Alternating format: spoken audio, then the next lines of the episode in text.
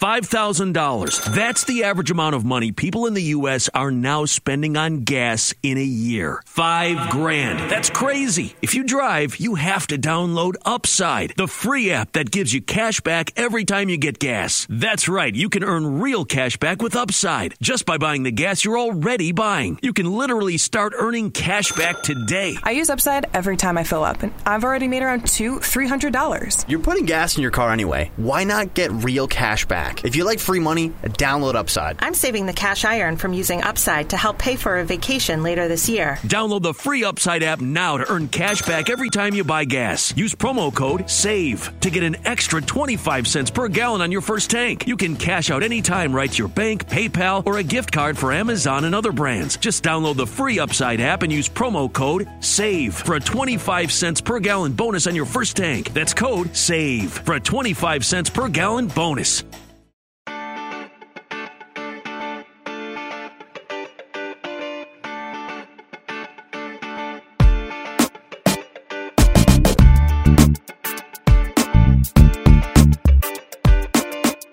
Desde el Bar, edición Mexicanos en Europa y en el extranjero también, porque vamos a hablar de algún mexicano que está en el extranjero, pero no en Europa, podría volver a Europa, quizá, o a Chivas. De eso hablaremos. Yo soy Martín del Palacio y me acompaña Luis Herrera.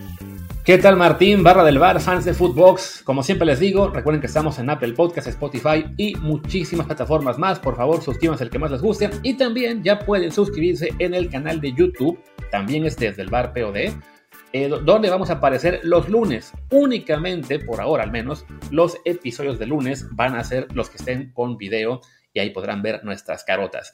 El resto de episodios siguen exclusivamente en plataformas de audio, así que por favor no se olviden de mantener ahí la suscripción, la descarga automática, sobre todo eso. Incluso si prefieren escuchar el de lunes o verlo en audio, o perdón, en video, pues también dejen ahí la descarga automática y así eso nos cuenta doble, lo cual nos vendría muy bien. También síganos en Telegram como Desde el Bar Podcast y déjenos reviews con comentario de 5 estrellas. Como hizo, de hecho, hace unas semanas les comenté que hubo un review en inglés que decía I love this podcast, has a unique and special perspective, etc. Perdón por la pronunciación. Y que pensábamos, no, pues a lo mejor es un bot. Pues no era un bot. No era un bot. Pero te pasaste con la pronunciación, güey. O sea, fue como... infraestructura. Es que estoy en este momento, me estaba comiendo unas holes, entonces no, la voz no da muy bien, pero bueno, a lo que iba. ¿Qué más? Ah, sí, if we can get a book recommendation per episode, maybe. Yo les decía, no, pues ha de ser un bot, pero no, resultó que nos contestó el compañero, que perdón, que ya le perdí el nombre, y ya le editó. No mamen, no soy un bot, soy un mexicano viviendo en California, me gusta leer, era en serio las recomendaciones de libros. Así que bueno, a nuestro compañero californiano, la disculpa por pensar que era un bot, no lo era, y gracias por el review, que además sí fue de 5 estrellas, lo cual nos viene muy bien ahí en Apple Podcast, así que háganle caso y síganos también ahí y déjenos reviews. Y en temas de libros, pues Martín ha leído un montón, así que le dejo a él que sea la primera recomendación del podcast. Ah, yo tengo que hacerlo primero, a ver, espera, que tengo todo en el teléfono, aquí está el teléfono. A ver, lo último que he leído de deportes, creo que el que estoy leyendo ahora se llama The Talent Code y es sobre cómo algunos lugares específicos generan un montón de talento, como Brasil en el fútbol, por ejemplo, o una escuela específicamente en Jamaica ha generado a todos los velocistas top y así se llama The Talent Code. Greatness isn't born, it's growing. No, it's greatness isn't born, it's grown. Here's how. En realidad trata como de explicar cuáles son los métodos para generar talento, ¿no? Y que como que tú lo puedes aplicar en cualquier cosa, de ese tipo de cosas. Yo estoy en desacuerdo con mucho de lo que dice, pero está interesante, ¿no? Porque sí hay cosas que valen la pena. Pero lo que quiere decir es como que no, el talento no es natural, sino que cualquiera puede ser. Y pues insisto que no estoy de acuerdo. Después, ahora tengo otro que no he bajado, que se llama Talent is Overrated, que digo que ya lo tengo, pero no lo he empezado a leer. ¿Qué más tengo de deportes? Con un par está bien, podemos seguir más adelante también poniendo más, sí, ¿no? A ver, estos dos sí, voy a decir estos dos que están muy buenos, la verdad. Game of Edges y Net Gains, esos dos, son sobre analytics. son sobre el uso de analytics en el deporte y están súper interesantes. Estos dos sí los recomiendo totalmente. Game of Edges y Net Gains. Sí, que Game of Edges no es que se basaran en la película aquella del domingo cualquiera, en la cual Al Pacino dio su discurso, o quizás sí, tendrán que leerlo para descubrirlo. ¿Y cuál era el otro? Net Gains. Net Gains. Eso me suena más bien como que estábamos invirtiendo en cripto y no nos fue tan bien. A ti. Bueno, a ti peor que a mí. Exactamente. Pero bueno, ahí están las recomendaciones y más adelante también les iremos dando alguna que otra más. A mí me interesó eso de The Talent Code. Es, en español, El Código del Talento, por así decirlo. Es un libro de Daniel Coyle, así que lo voy a comprar, que aquí en Polonia está muy, muy barato. Pero bueno, ahora sí, vamos a los temas del día, que en realidad es uno. Es el típico episodio de arranque de semana de mexicanos en el extranjero, aunque en esta ocasión, pues para que no sea tan repetitivo, no vamos a hablar de todos los que están en el extranjero, tampoco se cambie tanto la situación, sino vamos a enfocarnos en 4 de ellos.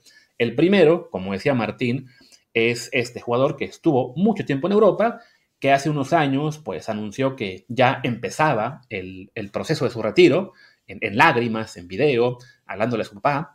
Y, pues sí, resultó que sí era cierto, empezaba su retiro, estuvo en la MLS un ratito y hace unos días su club confirmó que se acabó el contrato de Javier Chicharito Hernández, que con 35 años y aún en recuperación de una rotura de ligamentos, pues es agente libre. ¿Y qué sigue para él, Martín? ¿Qué sigue para Chicharito? Pues la verdad es que no lo sé, no sé qué siga para Javier.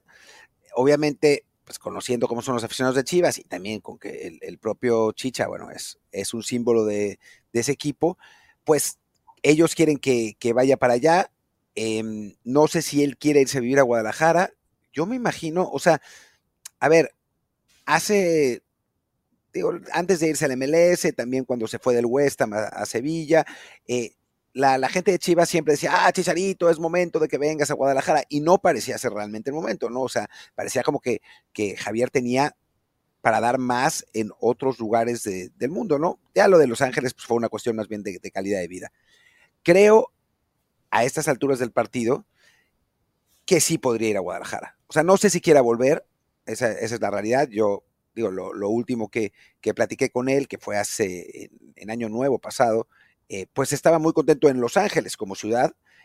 No sé si se quiera salir de ahí, no sé cómo tenga pensada la vida, porque bueno, pues ya es un jugador de 30 y tantos años que pues ya está en un momento de su vida en el que pues obviamente lo futbolístico pues ya no es tan importante, ¿no?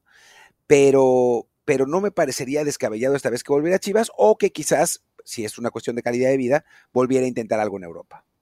Sí, yo creo que para Chicharito, que cumplió 35 años en junio, 35 ya, entonces, si decide seguir jugando, que también está la posibilidad de que ya opte por el retiro, sobre todo considerando, bueno, que una recuperación de una rotura de ligamentos no es fácil, en especial ya conforme más avanza la edad de uno, pero bueno, suponiendo que siguiera jugando, yo creo que él será consciente de que ya, pues ya está en las últimas, ¿no? O sea, su nivel en la MLS fue bueno para el estándar de MLS. En las temporadas del 21 y 22 marcó 35 goles en la liga, y supongo que habrá añadido por ahí alguno en las copas que juegan, uno nada más en la US Cup. Así que pues todavía le da, queremos creer, el fútbol para seguir intentándolo, ya sea en la propia MLS, quizá en las Chivas, quizá en un club europeo de menor categoría, pero en lo que en todo caso sería pues algo a corto plazo, ¿no? O sea, yo creo que ya no es un momento en el cual él pueda decir, pues en mi siguiente equipo voy a firmar por 3, 4 años, como fue el contrato del Galaxy, sino más bien, ok, este es ya el último tramo, y creo que en ese aspecto también eso puede influir a favor del Guadalajara, si realmente van por él, porque creo que le pueden convencer de, mira, si lo que quieres tú es vivir en Los Ángeles, pues vente a Guadalajara 6 meses, un año, te despides de la afición que más te quiere y después ya te regresas a vivir a Los Ángeles sin ningún problema, ¿no? O sea, creo que la consideración de dónde vivir debería ser en este momento, y digo, no estoy yo en su cabeza para ser quien decirlo, pero creo que al saber que sería algo corto plazo, eso le permite más flexibilidad en cuanto a elegir su siguiente paso, ¿no? Sí, me parece a mí también, o sea, creo que son otras las circunstancias, ¿no? Ahora mismo ya no es como antes, ya no es una cuestión de ambición, no es una cuestión de querer figurar, sino de, pues, quizás un poco incluso de, pues de, no diría yo agradecimiento, pero sí como de, pues hacerle caso al corazón y jugar con el club de donde saliste. No sé, o sea, creo que no es imposible si Chivas, como bien dices Luis, le permite pues tener alguna flexibilidad, algunas facilidades en cuanto a calidad de vida, en cuanto a tiempo de contrato, etcétera. No me parece imposible que vaya a terminar para allá, ¿no? Si es que, como bien dices, sigue queriendo jugar, que eso, pues, la verdad es que no lo sé. Él, por los videos que ha puesto en redes sociales, no sé más que eso, parece estar tomándose en serio la rehabilitación. Entonces, bueno, me imagino que será con esa intención, pero bueno, también es una lesión que hay que rehabilitar, sea como sea, ¿no? Para vivir también y para caminar normal, etcétera. Así que bueno, creo que por lo menos lo intentará y creo que podría ser en Chivas, ¿no? Aunque Europa, pues tampoco sería descartable por eso, por una cuestión de calidad de vida. Quizás no con un club grande o algo así, sino pues un poco lo que está haciendo Memo con la Salernitana, que es un equipo pues chico en Italia, pero es la posibilidad de estar en Europa, de vivir en un buen país como es Italia y de tener otra experiencia. No me parecería imposible. No imposible, aunque yo sí veo mucho más difícil para alguien como Chicharito, que bueno, ya estuvo 4 años en la MLS, que la última temporada se la pierde por lesión, que bueno, que un delantero de su edad pues ya tiene también menos, digamos, genera menos interés o hay también, digamos, más desconfianza en cuanto a si puede regresar a un buen nivel. Entonces, la opción europea yo la vería más como si se va a un país, digamos, un poquito, no exótico, pero sí, una liga de menor categoría, ¿no? O bien, a un punto específico en el cual, ya sea porque le interesa vivir o porque conoce a alguien, no sé, cuando estuvo en Alemania, que le hubiera gustado jugar en un equipo X de la segunda Bundesliga, no sé. Estoy viendo lo que fue su último mensaje en Instagram al anunciar su salida del Galaxy y dice: la vida se vuelve emocionante cuando te permites cambiar y evolucionar a nuevos retos. Gracias a toda la gente que estuvo involucrada en mi camino estos 4 años.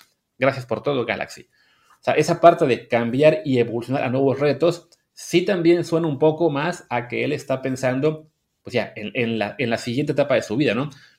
Sabemos que está metido en lo de la Kings League, ha estado también involucrado en sus streams, él mismo con lo que hacía, creo que de Twitch, no me acuerdo dónde. Entonces, puede que él ya también esté también más con la cabeza en eso, ¿no? En lo que sigue. Aunque sí, la forma en que acabó con el Galaxy, lastimado y sin poder regresar a jugar la temporada, sí me hace sospechar que él querrá, pues, que tendrá el gusanito de por lo menos regresar, aunque sea a un torneo, para despedirse en la cancha. Yo también creo. Y no me parecería mal que lo hiciera con Chivas, digo, obviamente es su decisión, pero me parecería que sería padre verlo en el Guadalajara. Las Chivas necesitan claramente un 9, y eso lo sabemos desde hace mucho tiempo, así que bueno, me parece que sería algo positivo. También no sé cómo está la situación de Carlos Vela. Vela, a ver, si no, yo me quedé con la duda de si, supongo que también acaba contrato, no estoy completamente... Creo que acaba contrato, pero no sé si... Porque lo acabó el año pasado y renovó. Lo que no sé es por cuánto tiempo. A ver, acá lo encontré. Benditas ligas estadounidenses en las cuales conoces cada detalle del contrato de los jugadores. Dice aquí que tiene contrato para 2023 por $3 millones de dólares y pico. Y sí, ya es su último año de contrato. Él también será agente libre. Estaría divertido, ¿no? Que terminaran Chicha y Vela los dos en Guadalajara. Después de que han insistido tanto en que puede ser, podrían llegar, que finalmente lleguen los dos, ¿no? Sí. Digo, no sé si a Chivas te va a alcanzar para pagarle a los dos, pero definitivamente, bueno, si Carlos Vela también estuviera interesado, ahí la bronca es para Chicha, porque creo que Vela, si bien ya no fue tan decisivo este año, ya la figura del LAFC fue otro jugador, no me acuerdo bien su nombre, pues sí, de todos modos, es un jugador que sí está para aportar en gran medida en un club, sea el LAFC o un club de la Liga MX, porque bueno, sabemos que la calidad de Carlos Vela está en otro nivel, ¿no? Incluso comparado con Chicha, ¿no? O sea, Chicha tuvo un clímax muy importante en ligas europeas, al ser un goleador destaca más, pero creo yo que en cuanto a talento como jugador, Vela está a un nivel arriba. Aunque creo que no tendrían, por suerte en la Liga MX no hay jugador designado, así que creo que no tendría que ser uno o el otro, ¿no? O sea, si quisiera a Mauri Vergara invertir en eso, pues no me parece imposible que pudiera llevarse a los dos, ¿no? O sea, sí, si quisiera invertir, obviamente, ¿no?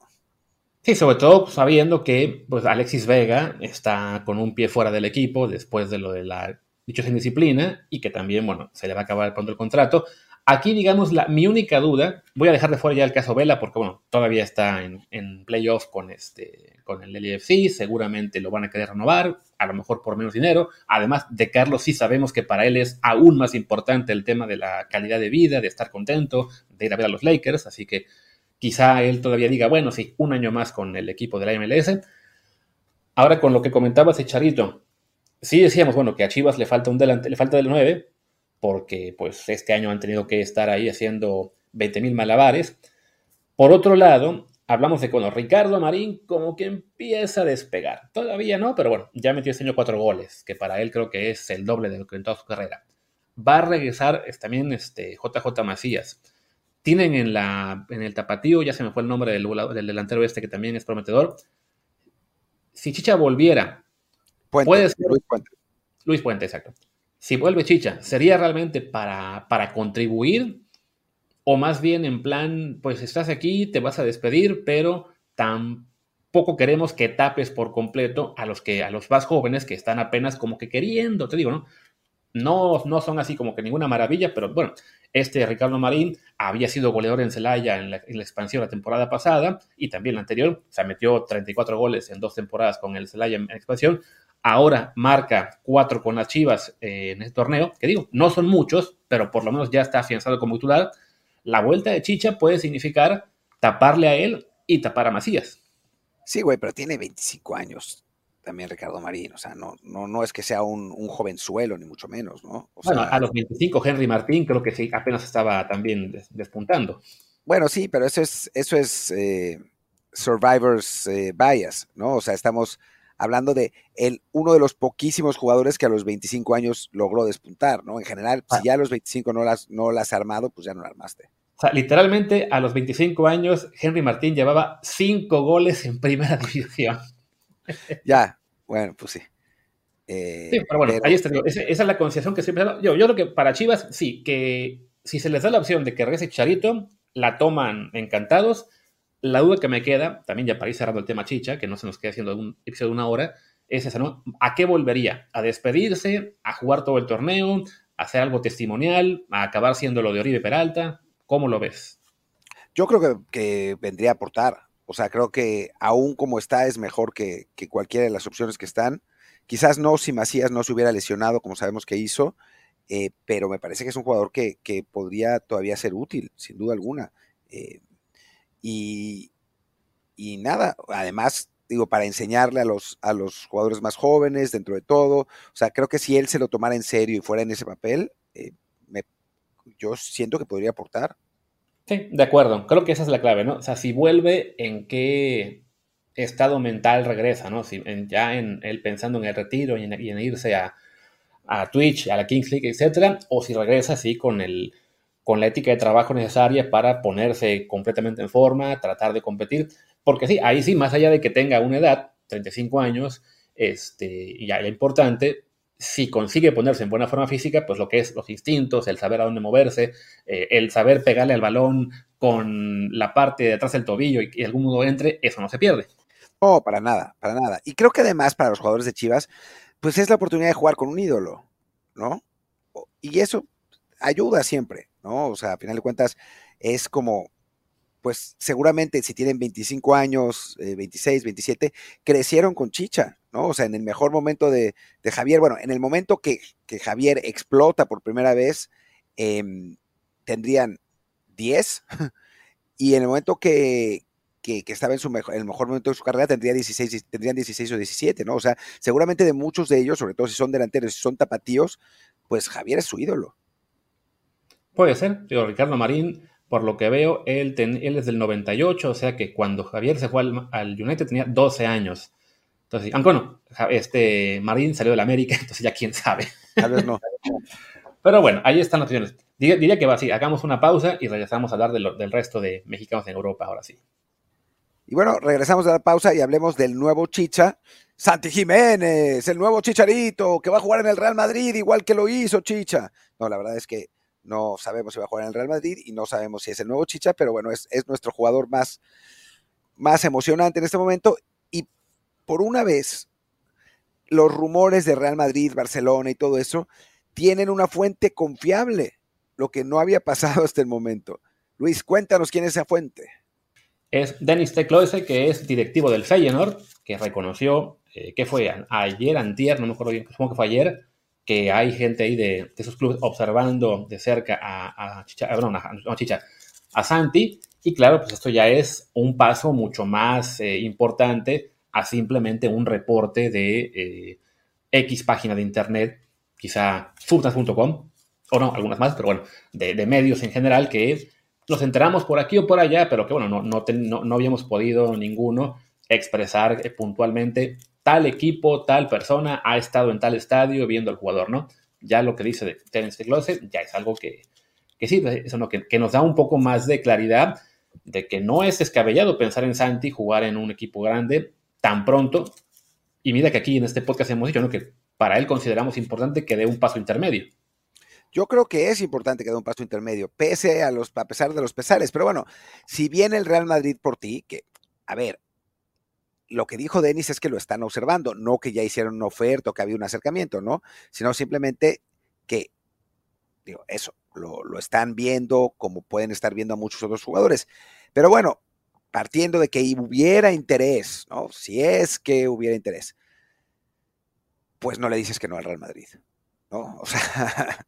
Ni modo, aunque sea ir a la banca, aunque sea, digo, aunque te lleven a ti Mbappé al mismo tiempo y pues ni modo, Mbappé juegue casi todos los partidos y tú, o sea, al Real Madrid no le puedes decir que no, porque si te sale, o sea, como el propio Chicha, ¿no? O sea, que el Chicha jugó un año y no era un jugador titular, pero tuvo momentos importantes, metió un gol que los calificó en cuartos de final de la Champions, o sea, creo que es una oportunidad única en tu carrera y no la puedes dejar pasar.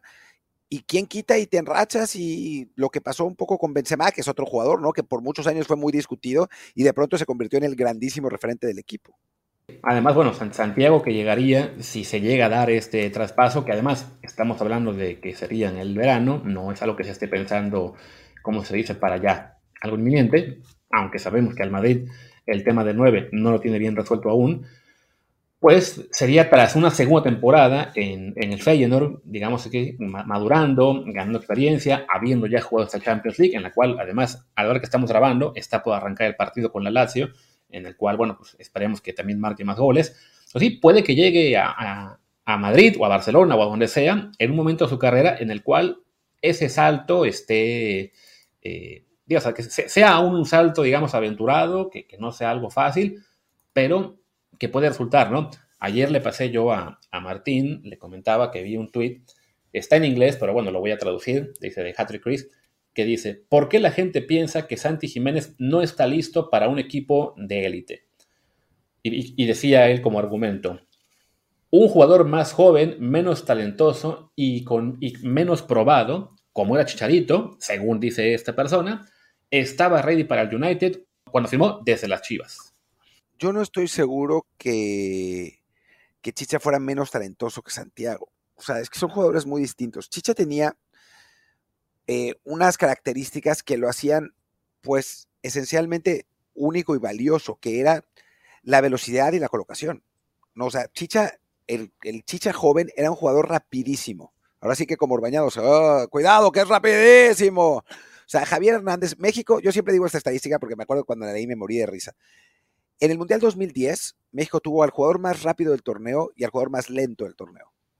Y fueron Javier Hernández, el más rápido, y obviamente Cuauhtémoc Blanco, el más lento, ¿no?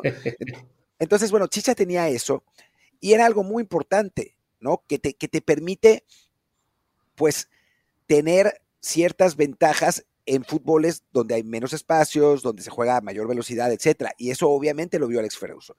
Entonces, yo no diría que era menos talentoso que Santiago. Menos probado, es verdad. Estaba menos probado, por lo menos en la élite, aunque ya había jugado un mundial. No cuando se fue. Digo, no cuando lo ficharon, sino cuando se fue. Ya había jugado el mundial y lo había hecho bien. Pero bueno, más allá de eso, sí, pues tiene cierta razón. O sea, hay que decirlo, ¿no? Dicho, sí, ya, última salvedad antes de dejarte, nadie esperaba que a Chicha le fuera como le fue en su primera temporada en Manchester United, ¿no? O sea, pensábamos que iba a irse a adaptar y entró, metió un gol con la cara y a partir de ahí terminó en la final de la Champions League. Sí, que hablamos de que Chicha, cuando lo firma el United, que fue, no me acuerdo si marzo o abril del 2010, era su temporada de explosión con el Guadalajara, además la única, porque había debutado años antes y se había perdido, básicamente. Había pasado incluso un rato jugando con el UDG, ahí como a modo de filial. Explota con el Guadalajara en la temporada 2009-2010, teniendo él 21 años, lo firman, juega el Mundial, recién cumplido los 22, y entonces llega al United, donde también acaba siendo un jugador importante desde el principio, ¿no? Santiago, pues sí, es un jugador que llegaría con mucho más recorrido. Él ya tiene 22 años, va a cumplir 23 en abril. Además, tendría ya él 2 años de experiencia europea con el Feyenoord, habiendo jugado Champions, habiendo jugado Europa League, también habiendo jugado, que son 3 temporadas y cacho con Cruz Azul. Entonces, sí, es un jugador que definitivamente sí llegaría con mucho más recorrido al club que sea, y por ese lado se puede ser optimista. También se vale decir, bueno, que lo de Chicha fue eso, ¿no? Fue una situación realmente sorpresiva, que fue pues la prueba del gran ojo que tenía Alex Ferguson, que de todos modos creo que ni él se imaginaba que Chicha acabara siendo tan importante ese mismo año. Y bueno, si Santi llega y no tiene un año nivel Chicharito de meter 20 goles y acabar jugando a final de la Champions con el equipo que sea, ¿no? Pero que por lo menos le sirva para estar siendo regular, parte de la rotación, metiendo goles por aquí y por allá, pues bienvenido sea si se llega a concretar ese hipotético traspaso a un grande, ¿no? Sin duda. O sea, yo creo que si hay una oferta que no se puede rechazar, pues no la rechaces, ¿no? O sea, creo que no hay duda. Yo sí considero, y lo sigo pensando, bla, bla, bla, y lo hemos hablado, que estaría mejor no ir directamente a un equipo así, pero bueno, pues si llegan, te ofrecen esa lana, te ofrecen ser ese equipo por una buena lana, pues chin, ¿no? O sea, juega. Y además, vaya, hablamos de que la gran figura de ese equipo, de Real Madrid, es ahora Jude Bellingham, que llegó con 20 años, así que de repente sí, ¿no? Es pues pensar en que está muy joven, pero si tiene la calidad, si ya le echaron el ojo, si ya hay la confianza en que puede triunfar, ojalá que se vaya. Y además, en el tema ese, ¿no? De aceptar o no la oferta irrechazable, ese miedo existía más el verano pasado, ¿no? Cuando apenas llevaba un año en Europa, cuando a lo mejor sentíamos, no, pues no está completamente consolidado, no ha sido aún la figura indiscutible de su club. Este año ya lo está haciendo, vendieron a Danilo, digamos, sin ningún temor a perderlo. Santiago arrancó en gran nivel, 13 goles en la Liga, 12 en su primer partido de Champions. Apenas ahora tuvo el problema del Panenka, que bueno, es un detalle menor. Había gente que ya con eso quería aprovechar para matarlo y dicen, no, es un punto débil, sí, el tema de los penales, pero bueno, ese punto débil lo han tenido muchísimos jugadores de gran calidad. En su día hasta Messi estaba fallando penales por aquí o por allá. Entonces será cosa de que, bueno, de entrada que a Santi no le dejen tirar de Panenka ni de ningún modo por un rato hasta que aprenda a cobrarlos bien. Pero de todos modos, pues es lo de menos, ¿no? O sea, sí, lo que ha mostrado este año, no solo en meter goles, ¿no? Sino su crecimiento como jugador, y creo que lo vimos desde aquella final de Copa Oro, ¿no? En cómo le ganó a la defensa panameña, que bueno, que era Panamá y lo que ustedes quieran, pero bueno, la visión que tuvo, la idea que tuvo de cómo hacer ese gol, y después también lo hemos visto en Holanda, ¿no? Con cómo se está moviendo, qué decide, qué pases da, cuándo intenta regatear, qué remates intenta, etcétera. Sí te habla de un jugador que está creciendo a pasos agigantados y que sí, si llega esa gran opción de irse al Madrid, al Barça, o que por ahí aparezca un grande de la Premier, pues ya no está ese miedo de que, uy, se va a ir a calentar banca. Bueno, a ver, podría irse a calentar banca. O sea, si, por ejemplo, el Barça, que no va a pasar porque no tiene dinero, pero si el Barça dijera, te vas esta temporada, pero Lewandowski se queda un año más, pues tampoco le vas a decir que no. No, o sea, a final de cuentas, ni modo. Se quedará un año calentando banca, siendo la alternativa a Lewandowski, y cuando termine el contrato del polaco, pues ya jugará Santi, ¿no? O sea, creo que a un grande no le puedes decir que no. Yo no sé si es la mejor idea para su carrera todavía, insisto, pero si se te presenta la oportunidad, adelante, totalmente. Y bueno, Lewandowski este año ya comió banca 2 partidos, apenas lleva 5 goles. ¿Quién quita? Y es de, llegas a poner en su base a Lewandowski y que se vaya. Ah, no, ya, quién sabe, ¿no? Pero bueno. El chiste es que sí, creo que por primera vez, por primera semana, podemos hablar ya de forma realista de que la posibilidad existe, ¿no? Hasta ahora habían sido meros rumores, insinuaciones, sueños guajiros, lo que ustedes quieran. Ahora sí es, hay una posibilidad real, lo están observando, como dice Martín, ¿no? Lo observan a él, como también estarán observando a otros 10 delanteros. Recuerdo hace unos años, antes de ese gran choque con David Luiz, como en este mismo podcast, me acuerdo que hablamos de cuando a Raúl lo estaba observando la Juventus y les advertimos, bueno, que lo estén observando no implica que lo van a fichar. También están observando a otros 5 y acabaron fichando, si no me equivoco, al de la Fiorentina. Sí, pasa, ¿no? A Vlahovic. Pasa. No, los clubes grandes tienen una gran lista de jugadores a los que siguen cada temporada, pues, y bueno, al final de cuentas se deciden por uno o por otro. No nos queda duda, ni a nosotros, ni a este club ese, que Santi va a terminar saliendo, ¿no? Eso creo que lo sabemos todos. Pero la pregunta es a dónde y cómo, ¿no? Ojalá que sea al equipo ideal para sus características, creo, ¿no? O sea, si eso significa un equipo grande, puta, mejor, ¿no? Pero si no... Si tiene que ser un equipo intermedio que no le permita tampoco... Digo, ganar campeonatos en sus primeras temporadas, no pasa nada. O sea, creo que lo importante es que se siga desarrollando y que explote esas cualidades que la verdad, si somos absolutamente sinceros, no esperábamos unas actuaciones así desde que se fue a Europa, la verdad. De acuerdo. Diría que ya no nos queda tampoco mucho que decir hoy. Seguramente seguiremos con el tema por semanas y semanas. Entonces, para que este episodio tampoco nos quede demasiado largo, pues ya, pasemos al tercer mexicano, del cual su futuro también está un poco en duda, y además ahí sí se puede decidir mucho más rápido, que es Javier Aguirre. Que es Javier Aguirre, que le dieron el beso de la muerte, lo acaban de confirmar diciendo que no había peligro, entonces eso normalmente cuando dicen algo así quiere decir que hay mucho peligro y que está a punto de perder su trabajo. No sé, o sea, puede ser que pierda su trabajo, Javier. No es imposible, ¿no? Pasa en el mundo entero. Pues los técnicos llegan y se van y les alcanza para lo que les alcanza. Ojalá que no, porque yo creo que tiene la experiencia y la capacidad para llevar al Mallorca, pero pues ciertamente no sería la primera vez que le pase algo así, ¿no? Normalmente sus equipos, eso es lo que les sucede. Arranca muy bien, excepto con Osasuna, ¿no? Arranca muy bien y después de un rato se le empieza a caer el equipo. Sí, desafortunadamente, bueno, para Javier parece que se repite el patrón. Ya tuvo el año en que llega y salva al Mallorca al final. Ya tuvo también el año completo en el cual lo hacen muy bien, acaba en media tabla. En algún punto de temporada incluso pudieron soñar con meterse a Conference League. Y ahora, pues desafortunadamente, en lo que es su tercera temporada con el club Balear, no les tenía tan bien, están no en zona de descenso, están en 17º, pero con apenas 2 puntos de ventaja contra el Celta de Vigo, 2 puntos de ventaja y 3 sobre el Granada, 6 sobre el Almería, ¿no? Entonces es una situación, la verdad, complicada. Ha tenido también, por lo que veo, algunos jugadores que han estado lesionados, la típica, ¿no? De repente cuando es una plantilla limitada, pues un par de lesiones te pueden complicar mucho la vida.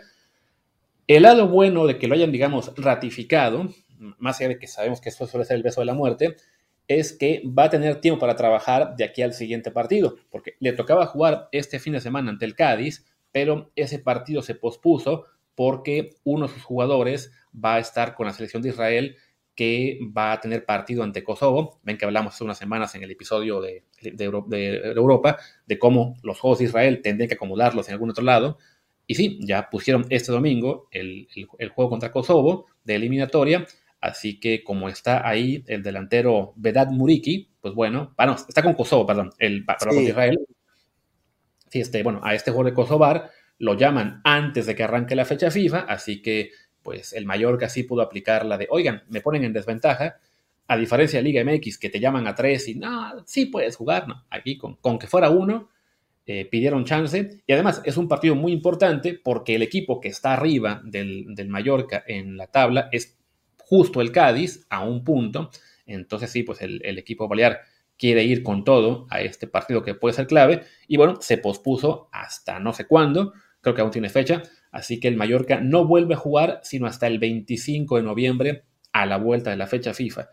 No tiene tampoco muchos seleccionados, así que no les debería pegar el virus FIFA de gran forma, y además, por lo que estaba yo viendo en footballtransfers.com, van a recuperar pronto a Rayo, Darder y Mafeo, que estaban lastimados, así que a lo mejor a la vuelta de la fecha FIFA pueden ahí tomar un poco de aire y que el Vasco no acabe despedido del club español.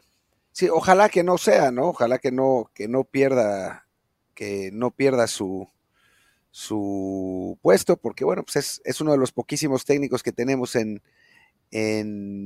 Europa, pues estaría bien que lo mantuviéramos. Digo, rebotará, digamos, encontrará la manera de volver a acomodarse, porque es el Vasco, pero pues ojalá que se quede un ratito más. Sí, porque además, si lo echaron del Mallorca esta temporada, tiene que esperarse hasta la próxima, entonces sí, mejor que aguantes al final y ya después lo llame el Almería o el Español. Ya suben el Español antes. Algún otro, ¿no? Pero sí. Podría volver. ¿Por qué no volver? Digo, lo que pasa es que ahora está en segunda y el Español va bien, pero la próxima temporada, cuando empiece a caerse el Español, igual lo pueden intentar agarrar nuevamente. No sería imposible. Yo tengo la esperanza de que ya en los Asuna, cuando Yago Barrasate se vaya a un club más grande, o a la selección mexicana, que era mi idea hace unos años, 11 años, pues bueno, llamen al Vasco para regresar y buscar de nuevo la magia. Pero bueno, ahí está, la situación del Vasco Aguirre, que pues, como comentamos varias veces en los episodios anteriores de Euromexas, pues tiene ahí siempre ese patrón de arrancar muy bien, salvar al equipo, tener un buen año y ya después se le cae. Esperemos que que aún aguante al menos una temporada más, porque sí, decía Martín, tenemos pocos técnicos mexicanos allá y la verdad es que, bueno, él es el único que es entrenador de primer equipo, de primera, ¿no? Fuera de él, pues sí, Rafa Márquez en el Celaya del Barça, que ahí la lleva, Efraín Juárez como auxiliar en Bélgica, Bernardo Cueva en este puesto muy específico, ¿cómo se llama? Estadista táctico, creo era, que nos comentó, sí, una cosa ahí así. En el Brentford, pero que bueno, no es él el primer entrenador, y ya, habrá algunos por ahí seguramente en algún equipo menor, o el caso de Carlos Aviña, que es directivo, pero sí nos hace falta tener presencia en Europa. Entonces, aunque el Vasco ya no esté ahí en clave selección, ni vuelva a regresar, ni vaya a regresar nunca al Tri, lo que ustedes quieran, que es como lo de Guardado, que tampoco regresa a selección, ¿no? Que haya presencia mexicana en cualquier puesto en ligas europeas es bueno. O sea, es bueno que se acostumbren a ver mexicanos para que a ver si así algún día, en lugar de que tengamos 10, 12, 15, pasamos a los 20, 30, 35, y ahí sí, eso acaba beneficiando a selección mexicana, tanto a nivel jugadores como que por ahí se empiecen a ir técnicos y tengamos, sería ideal a lo mejor que en un par de años estén Rafa Márquez y Efraín Juárez ya dirigiendo en primera división. O Jimmy Lozano, porque en otra de las cosas que dijo Denis Tecluese es que las puertas del Feyenoord están abiertas para Jimmy cuando quiera ir. Sí, no, porque quieren otro mexicano, no estaría mal. No estaría mal, aunque lo veo más complicado, la verdad. Sí, no, me gustaría más que se llevaran, ¿sabes a qué mexicano me gustaría que se llevaran? A Luis Chávez. A Luis Chávez. Sí, yo creo que esa declaración llegó un poco tarde. Sí, no, ya es que lo querían y la Pachuca no quiso, pero bueno, también ya para ir cerrando este episodio, queríamos comentar que Luis Chávez metió ayer con el Dinamo de Moscú su primer gol ahí en Europa, también evidentemente el primer gol de un mexicano en la Liga Rusa. Pues qué bueno que le esté yendo bien, desafortunadamente para él, pues solamente le sirve para que el Dinamo ahí esté peleando en la Liga Rusa. Empataron a 3 con el Sochi, si no me equivoco. Entonces, siguen quintos. Da un poco lo mismo porque la propuesta que había de empezar a dejar que los equipos rusos compiten en la UEFA ya se cayó. Un montón de federaciones, con justa razón, boicotearon la propuesta y dijeron que no iban a jugar contra las juveniles. Entonces, tampoco van a regresar los clubes en el corto plazo a jugar en Champions Europa League. Así que, pues, para Chávez ahí sí es aún más importante lucir con su equipo, no solamente jugar bien, sino sumar estadísticas, goles, asistencias, lo que sea, para que en un año o dos se lo lleve a algún club que sí compite en Europa. Sí, ojalá que sea en uno y no en dos, pero pero ojalá que lo pueda conseguir, Chávez, y bueno, es importante que tenga buenas actuaciones, ¿no? La verdad es que no hemos visto por el momento partidos de Luis en Europa, pero pues igual lo está haciendo bien. Sí, digo, bueno, ya, que sea titular fijo y que ya haya metido un gol es bueno, que su club, más allá de que no compita por meterse a Champions o lo que sea, bueno, está quinto lugar, no está demasiado lejos del top 3, aunque ahora mismo el Krasnodar se está yendo, se está escapándose, pero bueno, está en un equipo competitivo, ¿no? Por lo menos no llegó a estar peleando el descenso, no, el descenso ya no, como otros que quisiéramos que estén en mejores clubes. Sí, digo, depende también del campeonato, ¿no? Pero digo, yo quizás hubiera preferido que Luis Chávez estuviera en la Salernitana y no en el Dinamo de Moscú, pero bueno, pues es lo que hay. Y sí, de acuerdo. Y pues con eso creo que ya podemos ir cerrando, ¿no? Pues, episodio de Euromexas, que para lo que suele ocurrir cuando hablamos de amigos en Europa, que se van a casi la hora, nos quedó de muy buena duración. Y no me voy a quejar. Seguramente mañana miércoles no haya episodio, va a arrancar la Champions League en unos minutos, así que esperemos al jueves para hablar de eso, salvo que, bueno, alguna información megatop ocurra en las próximas horas, no sé, que el Manchester City compra al América, algo por el estilo, pues ya, en ese caso haremos episodio, pero si resulta que no, que van a ser socios, nada más, buenos amigos, entonces no, podemos esperar a que haya Champions y ya hablamos de ella el jueves. Y parece que sí van a ser socios y buenos amigos. Pero bueno, ya hablaremos de eso en otro momento. Yo soy Martín del Palacio, mi Twitter es @martindelp. Yo soy Luis Herrera, el mío es Luis RHA. El del programa es Desde el Bar POD, que también es el nombre del canal de YouTube. En Telegram estamos como Desde el Bar Podcast. Muchas gracias y hasta la próxima. Chao.